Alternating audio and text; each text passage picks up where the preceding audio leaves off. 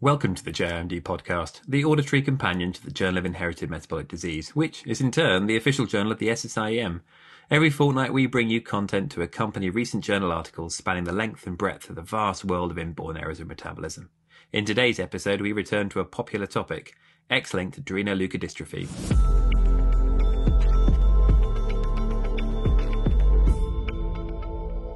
Hello again. It's inevitable that we're going to find ourselves revisiting conditions as the episode count grows, but it was perhaps a little premature to call our last adrenoleukodystrophy episode all about ALD because there's plenty more to talk about.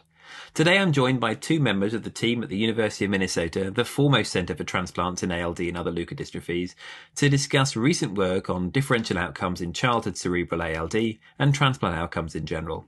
Dr. Ashish Gupta and Dr. Rene Pierpont, thank you for joining me. Good morning, Dr. Thanks for having us. Now, the previous podcast on ALD, we discussed disease modelling, newborn screening, and a proposed guideline for screening boys for the onset of cerebral disease. And that last part was with a view to informing decision making um, about hematopoietic stem cell transplantation. Can I uh, begin by asking you, what is it about X linked ALD that leads to the development of cerebral disease, and, and why doesn't everyone get it? I'll take that one. Um, that is actually, I think, the million dollar question in the field. And we um, and other centers have been looking into this aspect, and I don't think we have a clear answer yet.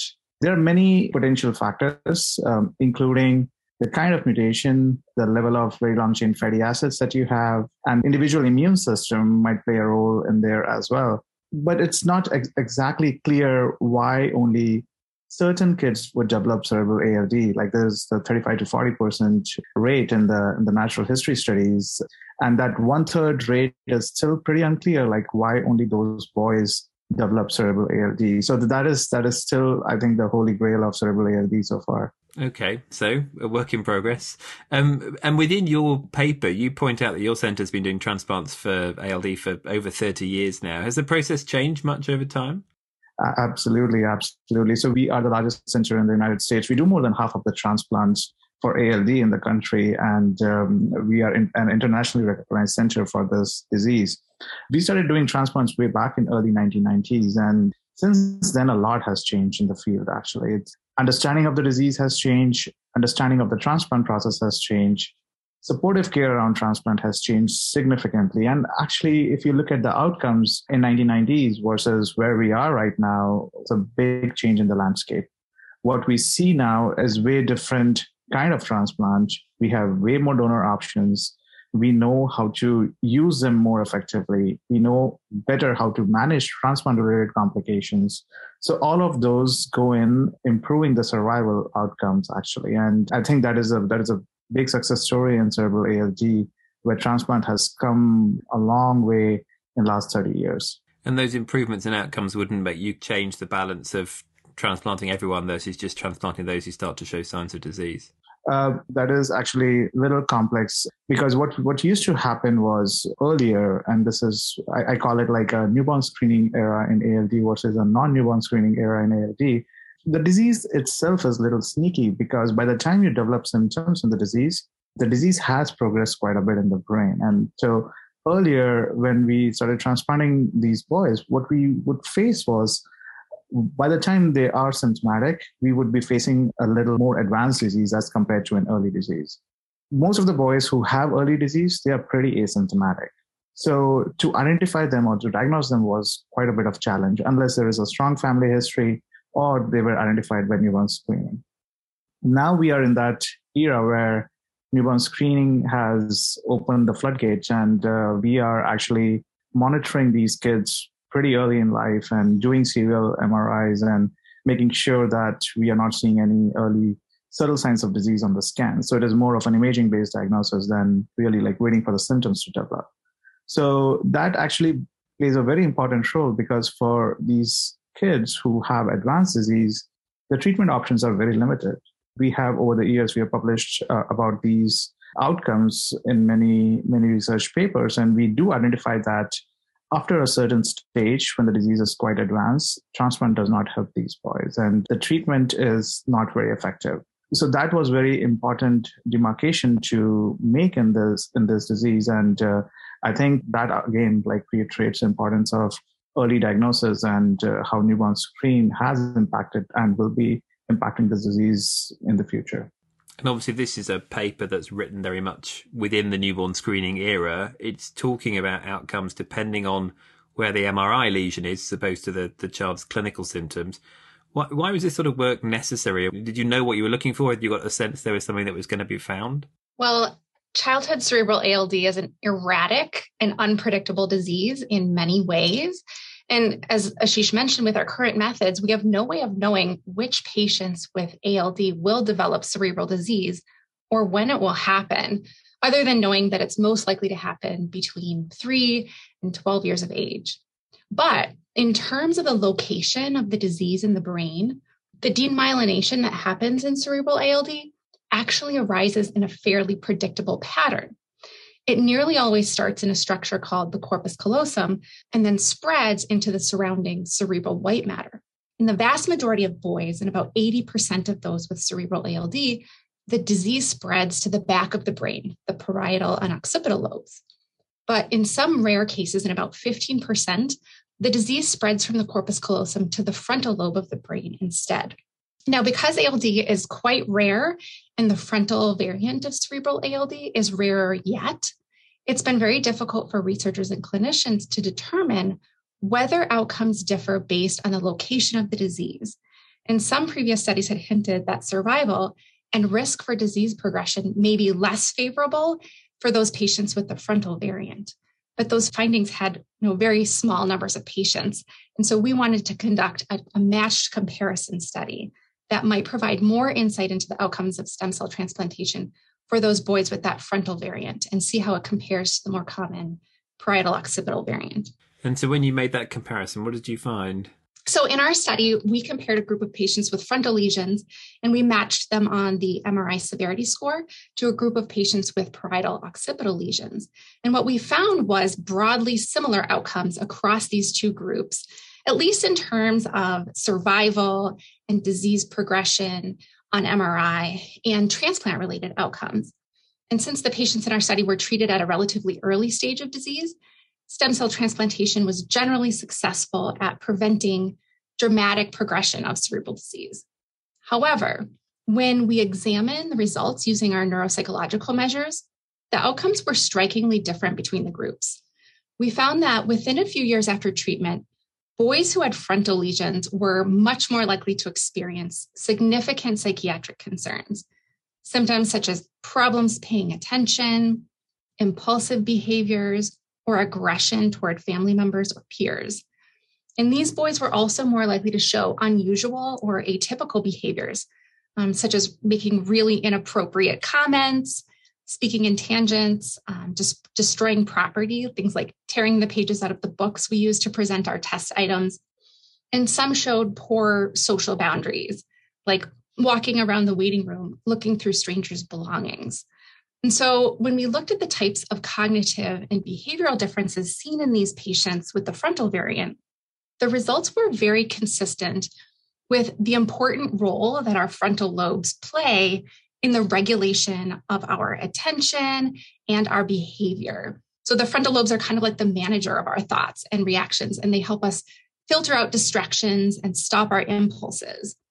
And so boys with the frontal lesions showed a high degree of difficulty with these forms of self regulation to a degree that it usually interfered quite a bit with their ability to complete tasks and have successful social interactions on a day to day basis. And our study found that they were more likely to have been prescribed medication to treat these psychiatric symptoms as well. What does that then mean for children and, and young people who are undergoing stem cell transplantation in XALD? Well, in general, I think it's critical to draw attention to the fact that stem cell transplantation cannot reverse damage that occurs prior to treatment. It can't regrow myelin and that we need to do more to help families manage the behavioral health impact of ALD. And I think this work highlights, you know, first that patients with cerebral ALD are likely to require a variety of school supports and community supports after treatment. And second, that certain patients, like those with more extensive lesions or with frontal lesions, will often need a higher level of mental health care such as working with a psychiatrist, a mental health case manager, or a therapist.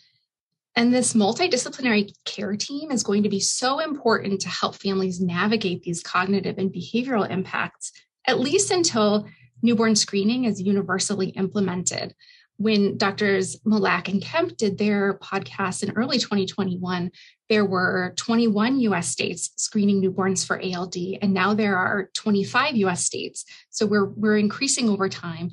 But until newborn screening is universally implemented and we can detect cerebral disease at a very early stage in every patient and then intervene without delay, um, we're going to really need to help these families navigate the impacts of cerebral ALD. And I mean, Ashish, I asked you if if we can predict the children who are going to go on to develop um, the cerebral disease. Can we predict which children will get frontal versus posterior lesions? I, I would really like to have a prediction globe here with me. I guess no, unfortunately, not at this point. It's uh, it has been a dilemma, and there are several factors that we are looking into, trying to identify why um, certain boys have the frontal pattern versus the parietal pattern. And there are some boys actually who have quite an atypical pattern, even different from frontal and uh, parietal occipital. Some boys would have lesions just in the pyramidal tracts, which is again not the large percentage. It is still a predominantly parietal occipital disease.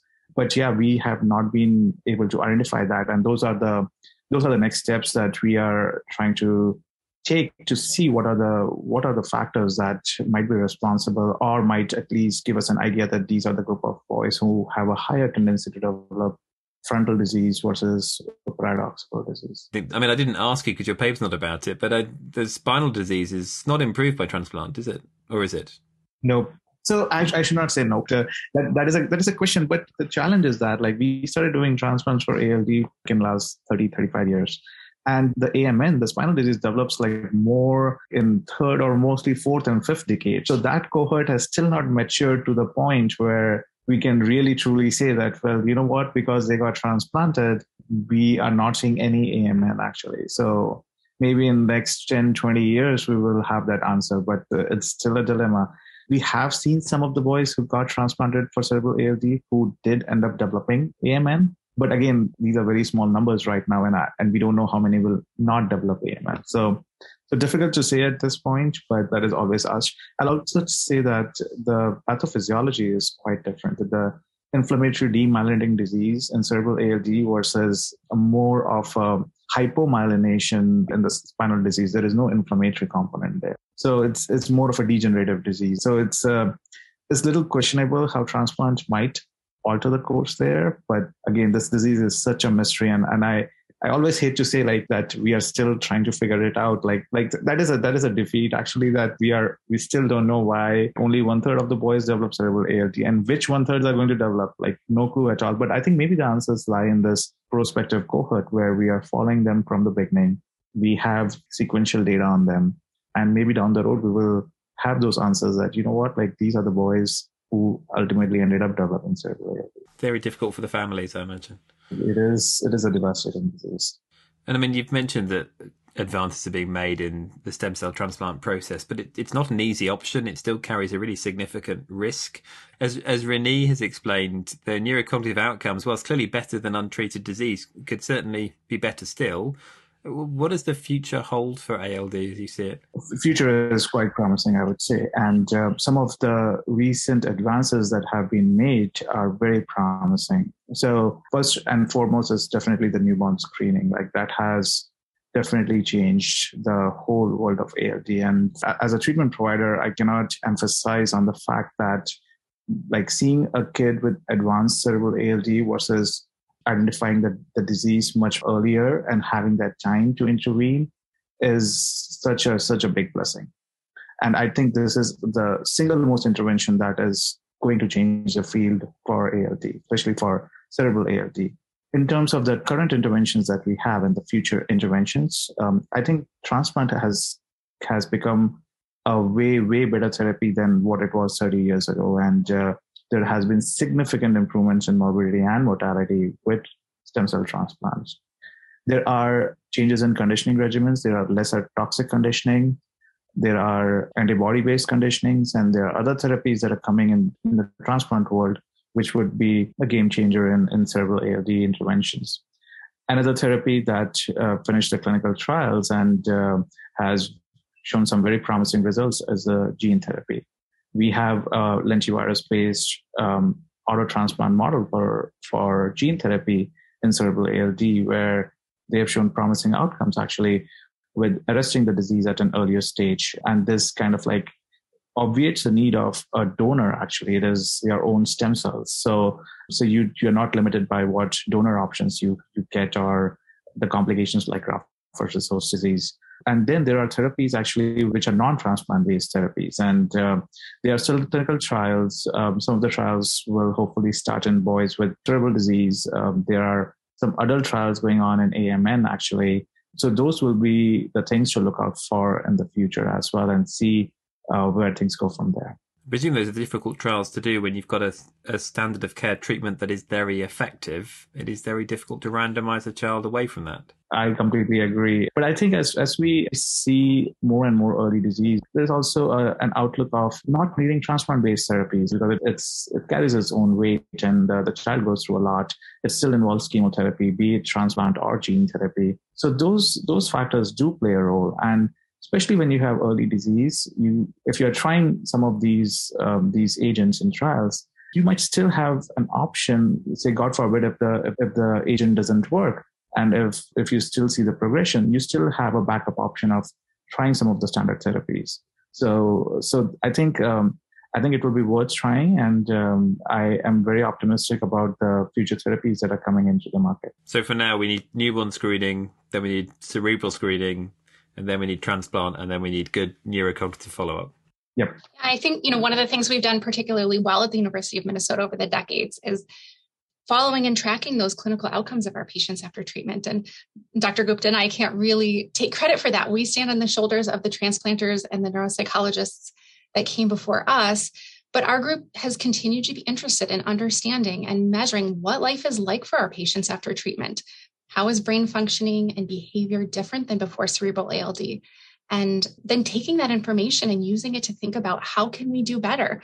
What are the modifiable factors, the things that we can change about the monitoring and the treatment approaches that we're using so that we can preserve a child's best possible functioning so that he can retain those capabilities that he was developing before cerebral ALD and succeed in school, participate fully and meaningfully in his life. And um, elaborating on what Rene just said, earlier the focus was transplant and outcomes post transplant.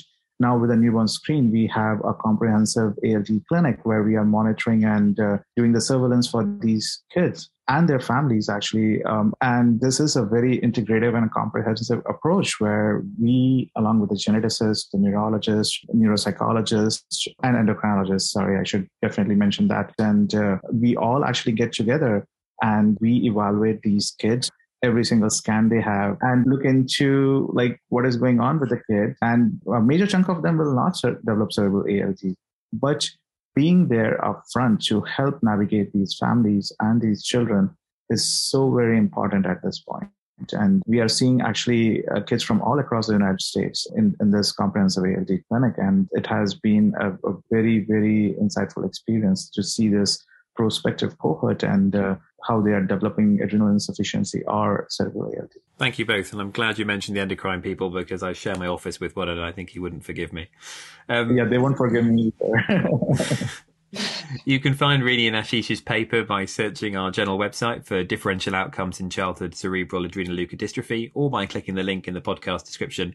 And if you'd like to hear more from us, including the evidently misnamed All About ALD episode featuring Stephen Kemp and Eric Mallack, then just search for JMD podcast wherever you like to listen. Uh, Rene and Ashish, thank you again for your time this afternoon. Oh, pleasure. And a pleasure. And thank you for listening. Until next time, goodbye.